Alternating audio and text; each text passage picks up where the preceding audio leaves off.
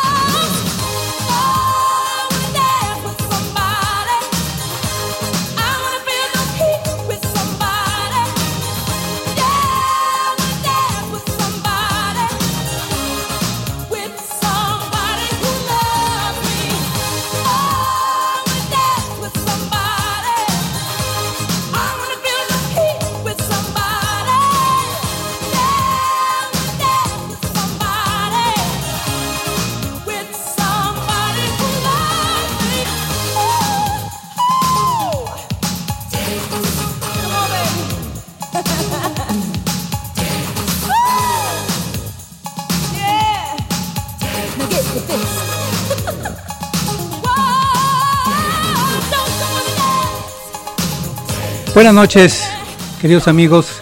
Estamos en el programa Agüehuete Radio de Jalisco Radio de 630 de AM, del, un, programa del Seminario de Cultura Mexicana. Sofía, muy buenas noches. Hola, buenas noches, Godofredo. Buenas noches a todos. Un gusto estar con ustedes. Muchas gracias por acompañarnos, por hacer este programa. Este, en este momento también va llegando Jorge Sousa. Jorge, buenas noches. Buenas, noches, ¿qué tal? Corriendo aquí, siempre. Este, ya estamos al aire. Bueno, ahora el tema va a ser, elegimos el tema de la culpa en la literatura mexicana. Bueno, mundial. Mundial. Perdón, ya vengo. Y de todo, ¿no? Sí, de todo. Hasta en las canciones. En canciones, en poemas, en historias. En, el arte también. En el arte. Sí, en el arte también. La filosofía, en la psicología, bueno. Exacto. La culpa. Quien no tenga culpa, que eche la primera piedra, lance la primera piedra. ¿eh? Sí, así se dice. Todos tenemos culpa de algo, o somos culpables de algo. ¿Sí? Em, em, podemos comentar, y yo traigo su sugerencia, bueno, contigo Sofía, de tres, tres obras, el, cuento de Edgar Allan Poe, El corazón del ator, ¿sí? que es un cuento que maneja la culpa, ahorita lo platicaremos de él. La otra historia es la de la tía Carlota, de Guadalupe Dueñas, una escritora jalisciense, por cierto, eh, una gran cuentista. Y, y el tercer obra es la obra clásica, la novela.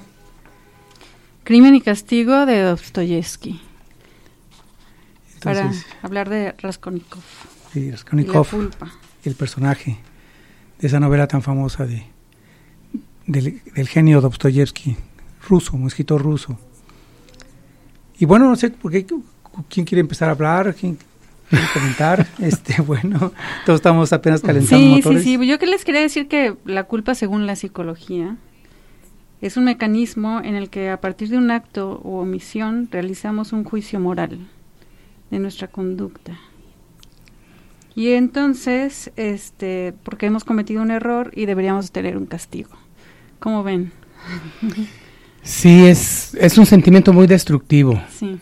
Porque cuando realizas algún acto en el que tú consideras, tú lo juzgas y consideras que está mal, entonces te, te, eh, te viene este sentimiento de arrepentimiento, de impotencia, de que quisieras cambiar las cosas y no lo puedes hacer. Y entonces es una cuestión, bueno, ya Freud habló, habló de la culpa precisamente y se ha tratado durante muchos años, los psicólogos lo han tratado mucho, ha sido motivo para los, eh, para los literatos, para los escritores y hemos visto, no nomás en las novelas, sino en la realidad, cómo es una, una, un sentimiento destructivo porque te obliga a que te estés condenando a ti mismo y obviamente de esto resulta una sensación muy desagradable y perjudicial, ¿no? Te estás valorando eh, bajo, estás sintiendo que hiciste malas cosas y bueno, como nos diría cualquier psicólogo, ¿no? Para atrás, bueno, cualquier persona, ya no puedes volver al, al tiempo anterior, no puedes darle marcha atrás y el sentimiento de culpa en nada te beneficia y no cambia nada. Lo que puede cambiar es tu conducta para que de ahora en adelante pues eh, repares lo que puedas de este de esto que te estás culpando y que tú también al mismo tiempo encuentres pues nuevos horizontes, ¿no? Y bueno, según la filosofía, pues no es buena ni mala, porque cumple la función de una ley y la ética, y así tratar de regular el comportamiento humano. Sí, bueno, yo me refería a mala, eh, eh, no como juicio de valor, digamos, ¿no? Sino en el sentido de que, pues, eh, lo, lo, hemos visto y, bueno, ahí está Raskolnikov, ¿no? Ahí está el del corazón del actor. es un sentimiento destructivo. Es un sentimiento, pues... Em, bueno, no, en todos los casos, ¿no? En todos los casos es, es como perjudicial, digamos, la culpa, en un, ciertos grados, porque, bueno, es que hay que ver que definir muy bien la culpa, ¿no? O sea quizás te sientes, Tú, te sientes tú culpable de algo y, y, si es, no lo eres, ¿no? Pero, pero, pero también eh, en un, en un, juicio pues tienen que declarar a alguien culpable de los hechos y actos cometidos, ¿no? Ah, bueno. En la ley. Aquí ya es otra, es, estás hablando en un sentido jurídico, ¿no? Sí. Pero en un sentido psicológico es, es, es como digo yo que es destructiva, ¿no? La otra pues es eh, simplemente cuando ya te, te sentencian y te consideran culpable, ¿no? Aquí es culpable como contraposición a inocente. Claro, y ese es un hierro, un hierro que se lleva así, pero, pero fue, fue de arriba de una persona, de una colectividad, ¿no? Oye, hay algunos que, que por más que los sentencien culpables no sienten ninguna culpa, ¿eh? No, también. No, este, más bien yo me estaba refiriendo a esa culpa psicológica, ¿no? Sí, bueno. sea, De las acciones propias, Sí. que no abona nada, porque no te permite re- reconsiderar el pasado, cambiarlo, no. Entonces, si mientras la estés sintiendo, pues tú mismo te estás apachurrando. ¿Quién sabe cuántas formas habrá de justificarla, de racionalizarla, de vivirla, etcétera, ¿no? Sí, ya son culpas que se trabajan, ¿no? Que, llevan con... Pero, con pero platiquen, platíquenme ver, ustedes sí. que les gusta tanto la, la narrativa, platíquenme de, de- de El corazón del ator, ¿no? Que es un cuento, un cuentazo de nuestro querido admirado Edgar Allan Poe, que además sufrió tanto, era como, como si fuera de los poetas decadentes de Francia, pero en, pero acá en, en este en Estados Unidos, ¿no? Claro. Bueno, pues el, el protagonista eh, siente que está enloqueciendo eh, por una mirada que tiene sobre él, ¿no? Y entonces eh, decide matar a esta persona que, que lo ve eh, continuamente. Un viejo. Sí, un viejo. Y entonces eh, esa culpa que tiene después de matarlo, porque ese corazón lo está acompañando a todos lados. Y las personas que llegan piensan que lo están escuchando, este, a pesar de que él lavó y, y dejó todo como si no hubiera pasado nada. Sí. La culpa lo, lo lleva a confesar. Sí, sí, ya este, yo creo que pues él ya tenía sus problemas eh, emocionales, porque veía a aquel viejo que era un viejo bueno, ¿no? Sí. Él sentía la mirada de ese viejo y lo, lo alteraba.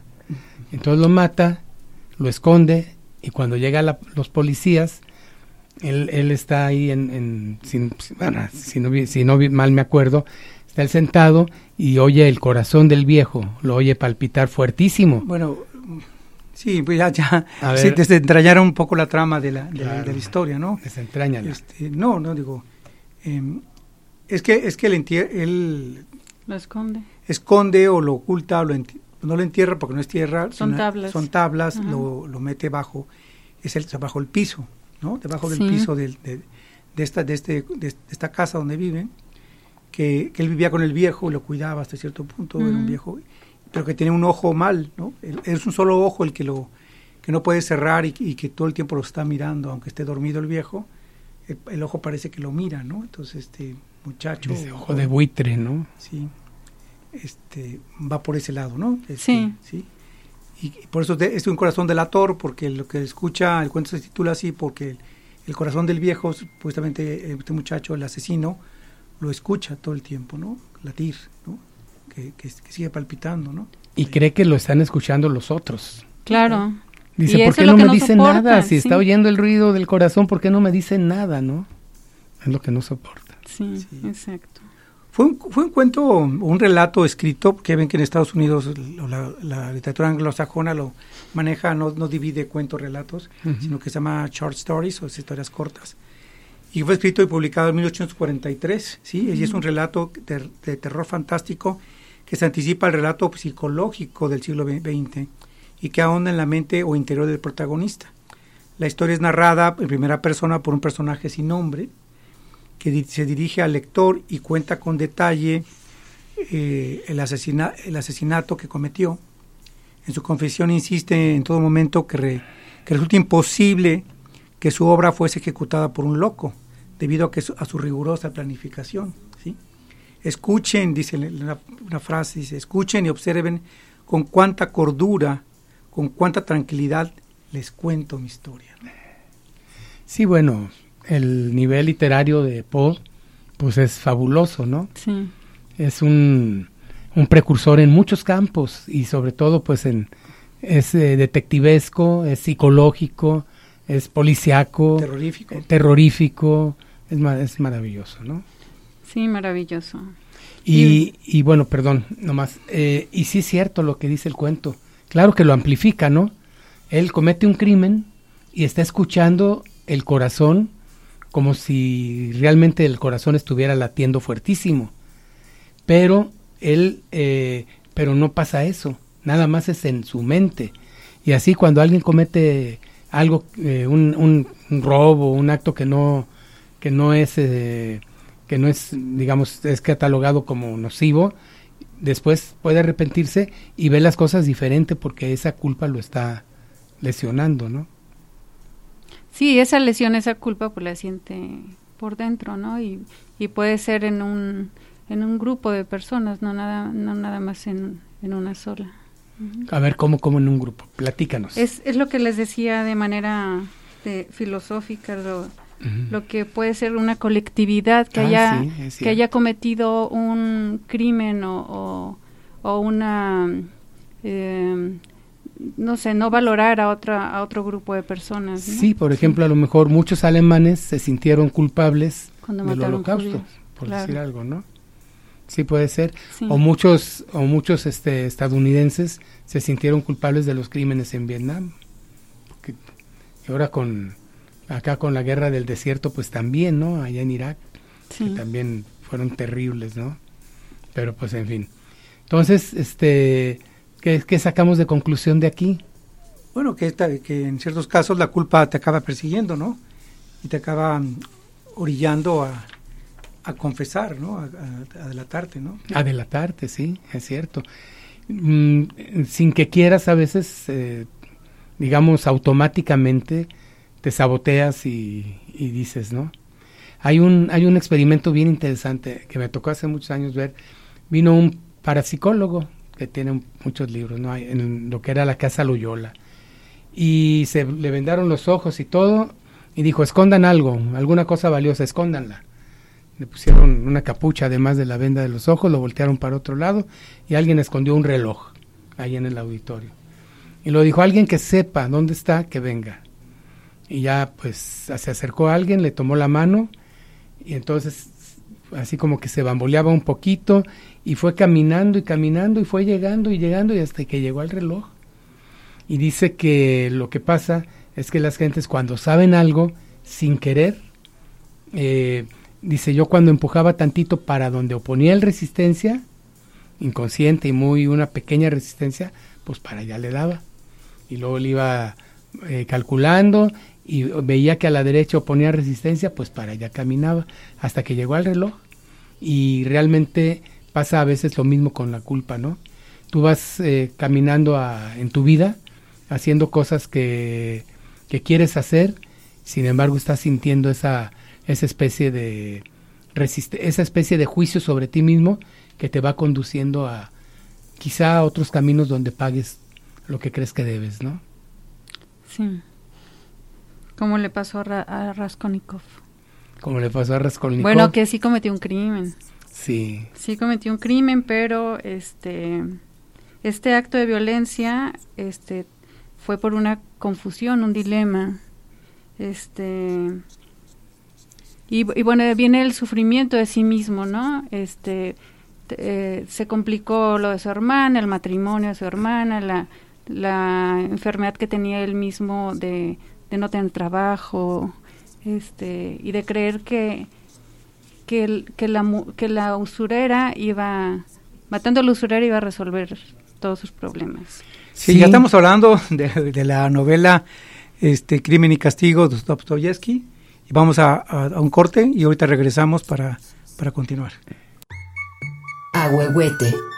Raíz y esencia de nuestra cultura. Continuamos. Ahuehuete. Una hora de diálogo con las artes y las letras. Regresamos.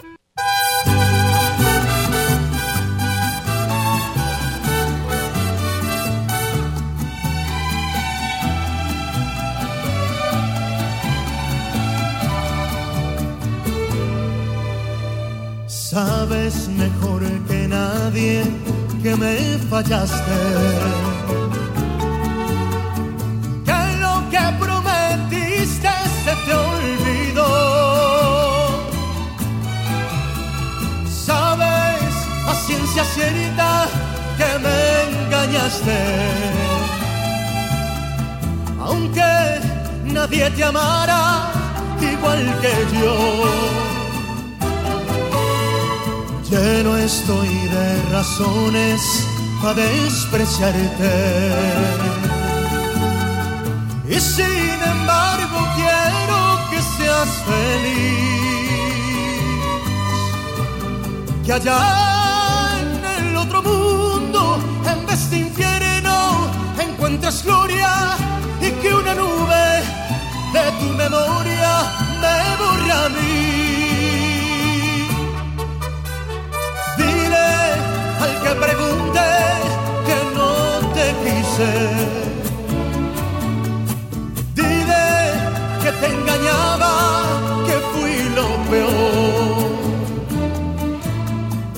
Échame a mí la culpa de lo que pasé.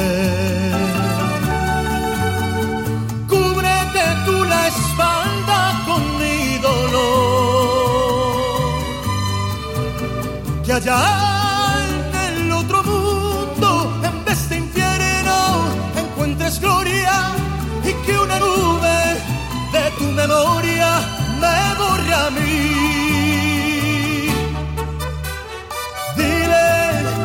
pregunte que no te quise.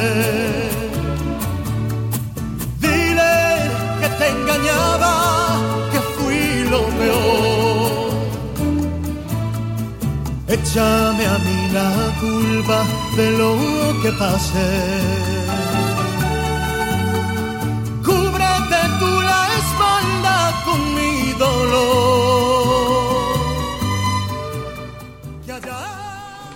El desamor dura más que el amor mismo, así como el infierno, cada instante es eterno.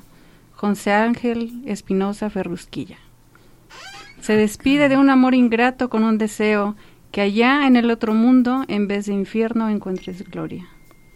Ya dio por muerto ese romance y con dolor del que ya abandonó, se despide. La manda al infierno. Nada más. Nada más. Eh, Y bueno, Jacqueline Sánchez, con esta canción, que ella es un artista plástico, hizo un dibujo eh, que tiene que ver, se basó en esta canción, que tiene que ver eh, con esta con esta melodía, esta letra, sobre todo la letra fue la que la que le inspiró para hacer este dibujo. Y, y pues con ganas de enseñárselos, pero Descríbelo, descríbelo. pero, bueno, hay un mar, un cielo tormentoso con un rayo, una persona que se ve atrás de la neblina y que tiene la mano, eh, los cinco dedos mostrando la mano abierta. Y en un sillón en la arena hay dos caras, una triste y una feliz como las del teatro. Y se ve una casa en ruinas, una televisión a lo alto con una paloma encima. Pues sí, está, está la culpa ahí presente. Y fíjate que hablábamos de la culpa de quien realiza un acto de perjudicial para otros o para sí mismo. Pero además está esa culpa, échame a mí la culpa, ¿no? O sea, dos personas, sobre todo una pareja aquí en este caso, cómo se echan la culpa, ¿no? Hay muchas canciones de eso, hay varias canciones de, de echarse la culpa. Y además en las discusiones, bueno, yo en tantos años que tengo sobre el mundo, he visto muchas, muchas discusiones de parejas. He participado en ellas también, participaba sobre todo hace muchos, muchos años. Y este, y no he visto que salga algo bueno de una discusión casi nunca. ¿eh? Es rarísimo. Más bien es al revés. Eh, y cómo me llama la atención, cómo muchas veces uno de las dos partes se victimiza. O sea, dice, oye, me, están, me estás tú haciendo esto, me estás haciendo lo otro. Y la otra parte también, cada quien ve, ve su lado, pues, este, vulnerable y eh, arroja la culpa al otro, la, eh, la arroja al otro haciéndolo responsable. O sea, la culpa tiene que ver también con la responsabilidad, ¿no? Entonces te sientes culpable cuando tienes responsabilidad de algo y no lo no lo cumples, no lo haces, ¿no? Fallas, Tú sientes que fallas. fallas, fallas, ¿no? Pues yo creo que las discusiones sirven para este aclarar dudas y aclarar este com- pues complicaciones que pudieran venir de Bueno, esas serían más bien conversaciones. Sí. Malos entendidos, ¿no? Sí, pero las discusiones llegan a ser Eh, conversaciones siempre eso al sí. final. Sí. O cuchillazos. Terminan con un abrazo. O cuchillazos, no, ojalá. sí, este, me acuerdo mucho de un compadre que yo tenía, que después de, de, varias discusiones su esposa lo perseguía con un cuchillo. Ándale, no. no, no, no, claro, claro que este, claro que en el, en, en, un buen sentido podría ser eh, que una discusión, bueno, terminara, si fuera conversación, eso sí estaría. Un diálogo. Sí, un diálogo. Porque en, en, en el lenguaje cotidiano, cuando decimos discutir, nosotros tomamos como, como referente un enfrentamiento, digamos, más o menos. Y no una, una, digamos, una comparación de ideas o, un advenimiento, ¿no? De hecho, hay, una, hay un lingüista que dice que si viéramos la discusión como una danza, sería muy diferente y hablaríamos de otra forma de las discusiones. Y sería constructiva porque sería un movimiento armónico, compasado, ¿no? Acompasado, eh, sí. Y, mutuo, movimientos mutuos, ¿no? Sí. Sí. Yo creo que estos diálogos que tienen que ver con, con no con quién tiene la verdad, sino estos diálogos que se, se enfrentan, pues viene desde Sócrates, ¿no? Que ah, sí, claro. sí. Sócrates, sí, del, fue el gran maestro del, del diálogo, del ¿no? diálogo, sí. Eh, que este que Platón, bueno, él nunca escribió, pero Platón sí, entonces nos dejó todos su montón de, de diálogos en los que él con el diálogo le demostraba a los demás que no sabían realmente de lo que estaban hablando. Entonces por eso lo mataron, por eso le fue así de mal al pobre de Sócrates, ¿no? Pero él, cuando, él, él, bueno, tenía, era su método mayéutico, que era oponer una tesis a una antítesis y luego ya Platón pues lo convierte en dialéctica y ya saca conclusiones, ¿no? Pero sí, Sócrates, Sócrates cuando le dicen al, al, oráculo que quién es el más sabio y el oráculo dice que Sócrates, pues todos le dicen, no, Sócrates, tú sí eres sabio. Dice, sí, porque yo yo sé que no sé nada. Yo solo sé que no sé nada. Eh, y todos ustedes creen que sí saben y no saben. Entonces, sí tengo ese conocimiento, soy más sabio, ¿no? O como, o como decía otro, este, un gurú de ahí de los que salen en Facebook, que dice, la diferencia entre un tonto y un inteligente es que el inteligente sabe que es tonto y el tonto no. en fin. ¿Cómo la ves?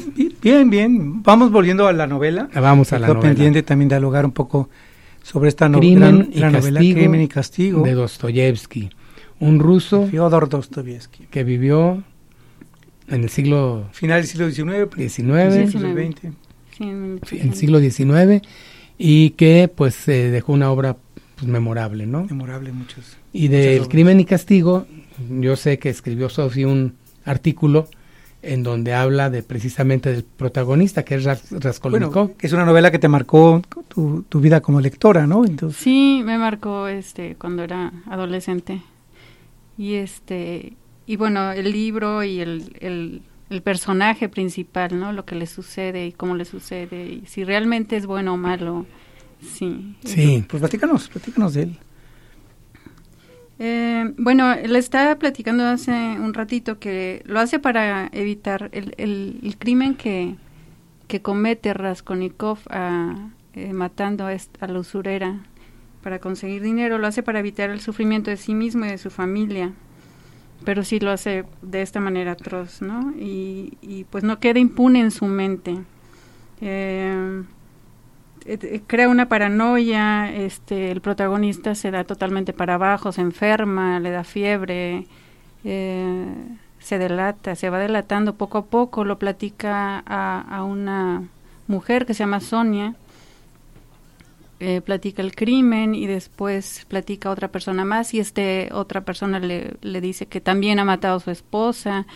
Entonces es, es una serie de, de eventos que llevan a, a, delatarse, a sentir esa culpa tan fuerte dentro de sí, este y entonces tú como lector realmente lo ves, pues no es malo, o sea, lo, lo que está sucediendo, lo que le sucedió no lo hizo por por maldad sí siente esa culpabilidad. Sí, él no quería matarla. No. Pero pues las circunstancias lo condujeron a, a, eso. Sí, yo también me acuerdo que cuando lo leí, pues a quién no impresiona esa novela. Todos estamos con el Jesús en la boca, como dicen las abuelitas, ¿verdad? Nos va llevando por ese laberinto mental en el que va reflejando su sufrimiento, es un sufrimiento el que él tiene. Y nosotros nos vamos este, contagiando de aquello, ¿no? Yo estaba, yo me acuerdo que yo estaba en México, allá vivía mi mamá. Fuimos de vacaciones, pues muy chavos todavía, y, y yo lo estaba leyendo y me dio calentura, no sé si por eso o por otra cosa, pero sí me acuerdo todo aquello. Eh, además no puedes dejar de leer ese libro, ¿no? Es un libro muy poderoso, ¿no? Como, tan, como otros de Dostoyevsky, pues Dostoyevsky era un maestro de la narrativa, ¿no? Y el jugador, sí, el jugador, el jugador te tiene con eh, esa angustia, ¿no? Esa angustia de cómo está, híjole, quisieras decirle, Perdiéndolo ya no juegues, ya no juegues, retírate ahorita, ¿no? Pero, pero pues no pasa así. Entonces, este... Que vivió, que Dostoyevsky pa padeció el, el, es, es el juego, ¿no? Él, él, perdió también mucho. Ah. Comprometió todas sus obras por porque debía, ¿no? Y se fue endeudando, endeudando y por el juego. El juego lo llevó a la, a la pérdida total, ¿no? Mm, pues realmente, a pesar de eso, fíjate, el, en y esta obra, el de jugador, la tuvo que escribir muy rápido, en pocos meses, y entregarla a, a su editor, ¿no? Porque ya le urgía... Ya le urgía, si no, pues iba... Cumplir sus compromisos, ¿eh? Totalmente, ¿no? Fue una obra... Bueno, se dice también, ya cambia, cam, bueno, aquí, aquí, seguimos hablando de, de, crimen y castigo, cambiamos a Kafka. a ver, no, dinos, dinos de Kafka. Este, bueno, Kafka, Kafka era el escritor de la culpa. Ah, sí, sí, claro, por supuesto. Y bueno, él quería redimirse a sí mismo con lo que escribía, este, y pues, como saben, es el autor de la Metamorfosis y quería ex, escribía para ex, expiarse a sí mismo Kafka.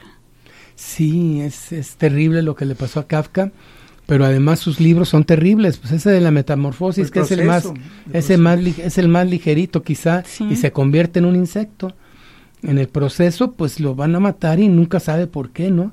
Es una, una cosa muy inquietante, ¿no? Los que lo han, yo creo que todos casi lo hemos leído, ¿no? Ese li esos libros. El castillo lo mismo, ¿no? Nunca llega, llega al castillo y nunca llega con los dueños del castillo, no pueden, ¿no? Y, y, y, así sus cuentos también son, son muy inquietantes.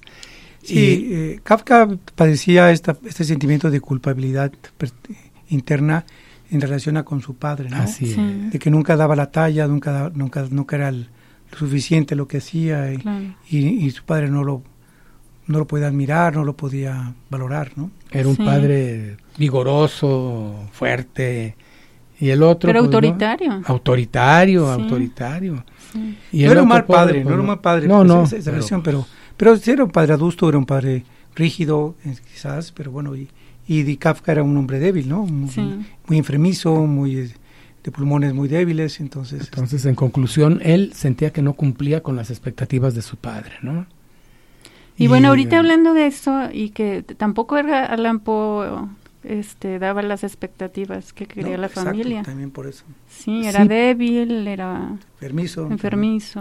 Aunque lo sí. apoyaron más, ¿no? A Edgar Allan Poe lo apoyaron más. Pues lo mandaron al ejército, ¿verdad? A la escuela de militar, A la ¿no? escuela militar, militar, sí, eh. que no era Estuvo en la escuela militar, este, porque su padre era militar, o, entonces quería que fuera eso, ¿no? para que no escribiera. Sí, pero los, los, los, hom- los hijos hombres siempre están buscando la admiración del padre, ¿no? O de la madre, ¿no? Ujú, El amor de la madre y la admiración del padre, ¿no?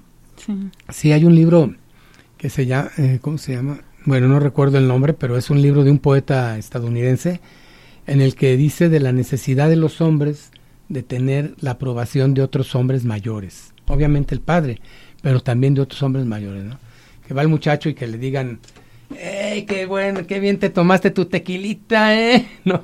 Que se sientan apoyados o, reconocidos o aceptados por, por hombres mayores, ¿no? Es todo un libro. Sí. De ese, eh. Ok. Y bueno, la, la mujer es otro, otro rollo, ¿no? Otra- una película distinta. No sé yo exactamente mm, describirlo, pero sí, sí veo que es una película muy distinta, ¿no? Pero bueno, es el chiste de la vida, ¿no? Sí, claro. Traer películas distintas. Sí, exacto. Y bueno, eh, entonces, eh, para cerrar lo de Dostoyevsky, pues ya estamos viendo que había ahí en Raskolnikov pues mucha culpa, ¿no? Sí, mucha culpa que hizo que lo delatara y entonces salió la verdad. y lo encarcelan, ¿no? Eh, y este amor con Sonia, pues, este, pues es una parte muy bonita y que dentro de ese arrepentimiento y, aceptación entre los dos, pues ahí te, te, identificas más con el personaje. Sí, fíjate, eh, digo, eh, él se delató pues, pero ¿cuántos, ¿cuántos criminales se entregan? Digo, sí hay quienes se entregan, que no pueden resistir el, la culpa, no pueden resistir su propio juicio sobre ellos mismos, ¿no? Sí. Y pues sí. Y bueno, eh, no tiene que ser un crimen. No. A veces son culpas que tenemos los andantes, o sea, claro. todos, sí. Por mi culpa mi hijo se hizo borracho, por mi culpa mi hijo no llegó a lo que quería yo que llegara, por mi culpa lo traté muy bien o lo traté muy mal, ¿no? Sí. Entonces me equivoqué, ¿no? por mi culpa, por mi culpa mi matrimonio fracasó, a lo mejor mm, lo hice, fui muy flando, fui muy duro, no se sabe, ¿no? Sí. Entonces, son, y sí, y son, son culpas que cuando se quedan en uno, causan daño. Pues mm, ahí están estas nuevas teorías, ¿no? De la salud, que dicen que se somatiza todo ese sentimiento y posteriormente te causa pues tumores o otras enfermedades, ¿no? O hasta leves dolores de cabeza, este, mal el estómago, sí, muchas cosas. Sí, yo quién sabe qué culpa traeré, que me dan muchas agruras. Pero bueno, entonces, este, pues sí, el caso de Kafka, que mencionabas tú, pues sí, es el escritor de la culpa. Sí. No, digo, es, y, y lo que proyecta, pues, es esa inquietud terrible, ¿no? Que, que vive. Que no hace obvia, que dices, estoy, soy culpable, pero pues esa del proceso, oigan, oigan, ¿por qué me, tú eres culpable? ¿De qué? No te hagas, tú eres el quien lo sabes, ¿no? Y, y este, tienes que aceptarlo, ¿no? Porque ya estás ya en el proceso, ¿no? Ya estás. Ya Entonces es este, en fin, pues todo esto tiene mucho que ver con, con la vida, ¿no? También con la vida, porque vivimos a veces llenos de culpas pero yo pienso que sí deberíamos de preguntarnos un poco qué ganamos con, mantenernos ese mantener ese sentimiento de culpa, ¿no? No nos abona en nada. En cambio, eh, darnos cuenta, tratar de solucionar lo que se pueda solucionar, como lo hacen en alguno de sus pasos los alcohólicos anónimos, digamos, y, y dar marcha adelante, ¿no? Somos seres humanos con muchísimas posibilidades, ya, no digo de, de, ser ricos, o no, no, no, de respirar, de estar aquí vivos, ¿no? Entonces, podemos darnos cuenta de que estamos vivos, podemos respirar, podemos ver el sol y, y, tratar de dejar atrás las culpas. No tiene, no tiene ningún caso mantenerlas y y, morirnos con ellas, ¿no? Morirnos enredados con ellas, ¿no? Claro. ¿O cómo ves tú, Godo? Pues yo quería comentar el otro texto que pensé que podía ser significativo en esto, y ese cuento de, de Golupe Dueñas, que se llama La tía Carlota. ¿Nos lo comentas ahorita después de un corte? Sí, cómo no. Bueno, pues vamos al corte, no se vayan amigos. Aquí estamos en su programa Huehuete, Sofía Orozco, Godofredo Olivares y Jorge Sousa. A Huehuete una hora de diálogo con las artes y las letras. Regresamos.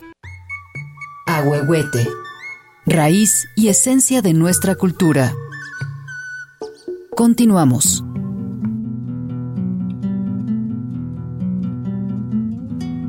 Yo la amé y era de otro que también la quería. Señor, porque la culpa es mía. Después de haber besado sus cabellos de trigo, Nada importa la culpa, pues no importa el castigo. Fue un pecado quererla, Señor, y sin embargo, mis labios están dulces por ese amor amargo. Ella fue como un agua callada que corría. Si es culpa tener sed, toda la culpa es mía. Perdónala, Señor, tú que le diste a ella su frescura de lluvia y su esplendor de estrella. Su alma era transparente como un vaso vacío. Yo lo llené de amor. Todo el pecado es mío. Pero ¿cómo no amarla si tú hiciste que fuera turbadora y fragante como la primavera? ¿Cómo no haberla amado si era como el rocío sobre la hierba seca y ávida del estío? Traté de rechazarla, Señor, inútilmente, como un surco que intenta rechazar la simiente.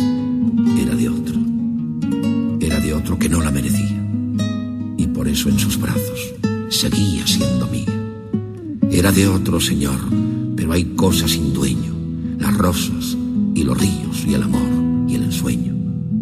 Y ella me dio su amor como se da una rosa, como quien lo da todo, dando tan poca cosa. Una embriaguez extraña nos venció poco a poco. Ella no fue culpable, Señor, ni yo tampoco. La culpa es toda tuya, porque la hiciste bella y me diste los ojos para mirarla a ella. Toda la culpa es tuya, pues me hiciste cobarde para matar un sueño, porque llegaba tarde. Sí, nuestra culpa es tuya si es una culpa amar, y si es culpable un río cuando corre hacia el mar. Es tan bella, Señor, y es tan suave y tan clara, que sería un pecado mayor si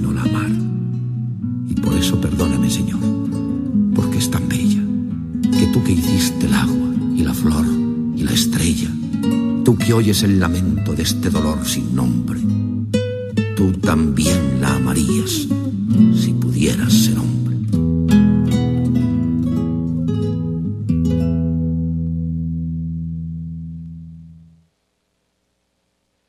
Español, Boesa, que habla sobre esta culpa, ¿no? La culpa. Pero aquí, aquí le echa la culpa a Dios. A Dios totalmente. Sí. Está bien. Me estaba amar. acordando, sí, me estaba acordando de William Blake, que también este dice que pues que todo lo que sea deseo pues es bueno, ¿no? Entonces, este eh, en este caso él dice, pues para qué le hiciste bella a ella, para qué me hiciste a mí con estas, este deseo, pues bueno. Entonces, este, pues sí, fíjate que es una, pues mm, no creo que le haya gustado mucho al, al otro. Este que es un poema compuesto en tres partes, porque es la versión de, de uno, del otro y de ella. mm. Son tres partes, cada uno, y cada uno tiene su versión, ¿no? Y esta es la primera, la de la del la del amante, ¿no? Y luego la del marido y luego la de la, de la mujer. ¿Y qué dice el marido? Bueno, pues también ahí ¿Eh? dice sus, sus culpas y sus verdades, ¿no? Pero más o menos. A ver, No, suelta, suelta la sopa. A ver que lo No, ponga. no, no, no, él acepta también el abandono que, el- que, la, que, que no la ama suficiente, que, que no, no le ha dado el valor a ella de, de lo que es, ¿no? ¿Y ella? Y ella- ¿Qué dice? sí, ¿Ella yo, qué ¿y ella qué dijo? Queremos saber el chisme completo. Pues, bueno, pues es la realidad cuando te enamoras de otro y eh, que puedes empezar como amante, pero acabas también enamorándote, encuentras el amor que no tienes en el otro, ¿no? Entonces es como... Por eso vale el amor por sobre las cosas, ¿no? Entonces, No, Pues pues sí. búsquenlo. Búsquenlo. Escuchen las tres Sí, versiones. también, también este, hay que, hay que ver, pues, que lo que sienten las personas, pues, es, eh, les pertenece a ellos, ¿no? claro. Y también somos dueños de nuestras responsabilidades, de nuestros compromisos y de nuestras acciones. Pues es Ujú. lo que decías de la victimización, ¿no? Si no te haces responsable de tus sentimientos y acciones, pues viene Sí. la victimización. Sí. Pero bueno, hay que, yo diría que hay que invitar a un psicólogo que, que venga a Sí. desentrañar este, esta cosa, ¿no? Y a un, juez, a un juez también. A un juez, bueno, ya en lo jurídico. Ajá. pero bueno, No, pues, pues, será este- mucho de las vertientes. Siempre, todos los temas tienen demasiadas aristas, demasiadas... Sí, estaba viendo Caras. ahorita el, el- la definición de la Real Academia de la Lengua sobre culpa y la principal, la, la, la primera acepción es imputación a alguien de una determinada acción como consecuencia de su conducta. O sea, es la imputación, o sea, no es No la, es del no es la psicológica, ajá. ¿no? Claro. Y luego el hecho de ser causante de algo, ¿no? La omisión de la diligencia exigible a alguien que implica que el hecho injusto o dañoso resulte, sea resultante de su responsabilidad civil. Y luego ya viene la, de la que estábamos nosotros hablando. Desde la psicología, la acción u omisión que provoca un sentimiento de responsabilidad por un daño causado. Esa es la que duele. Sí. Las otras son jurídicas y, bueno, claro. eh, son eh, están en, en, en la mente de los otros, ¿no? Tú hiciste ya te eché la culpa a ti, échame a mí la culpa, ya se le echamos a Dios. Pero cuando pasa esto, que tienes un sentimiento de responsabilidad por un daño causado, eso es lo, que, lo que lastima, ¿no? Lo que duele. Hay, hay un, una forma también de, Hay gente que se la pasa culpando a, a los otros, ¿no? A los demás, ¿no? Que es el caso de este, de este cuento que llama La tía Carlota de Guadalupe Dueñas, escritora jalisciense, como les dije al principio, donde una niña vive con su tía Carlota. Y la tía Carlota se la pasa culpando a la niña y a, su madre por, porque el, el padre de la, niña iba a ser sacerdote. Y eh, pues se enamora de una, una chica, una mujer, y, abandona, abandona los hábitos y ser novicio para ir para para casarse y tener hijos, ¿no? Entonces, y esta niña nace y ahora vive con la tía y la tía se la pasa culpando, culpándola a ella y a su madre de, del perjuicio que hizo a la familia, ¿no? Porque el otro no fue sacerdote. Y, es muy dura la tía con, esta niña. Eh, voy a leer un fragmento donde empieza el cuento. Dice, siempre estoy sola como el viejo naranjo que sucumbe en el patio. Vago por los corredores, por la huerta, por el gallinero durante toda la mañana. Cuando me canso y voy a ver a mi tía, la vieja hermana de mi padre, que trasega en la cocina, invariablemente regreso con una tristeza nueva. Porque conmigo su lengua se hincha de palabras duras y su voz me descubre un odio incomprensible. Sí, es muy buena escritora. Y es durísima, ¿no? La tía. es durísimo. pero luego la tía, eh, cuando la niña duerme, se siente, se siente culpable de la tristeza de la niña y llora ante la niña, ¿no? Y el final del cuento también es muy duro porque dice, me derrumbo en advertir lo duro de las tablas, ella me bendice, luego de rodillas junto a mi cabecera empieza a hablar, habla que habla, que tengo los ojos limpios de aquellos malos presagios, que siempre he sido una niña muy buena, que mi color es de trigo y hasta que mis propios ángeles quisieran tener mis manos pero por lo que más me quiere es por esta tristeza que me hace igual a mi padre. Finjo que duermo mientras sus lágrimas caen como alfileres sobre mi cara.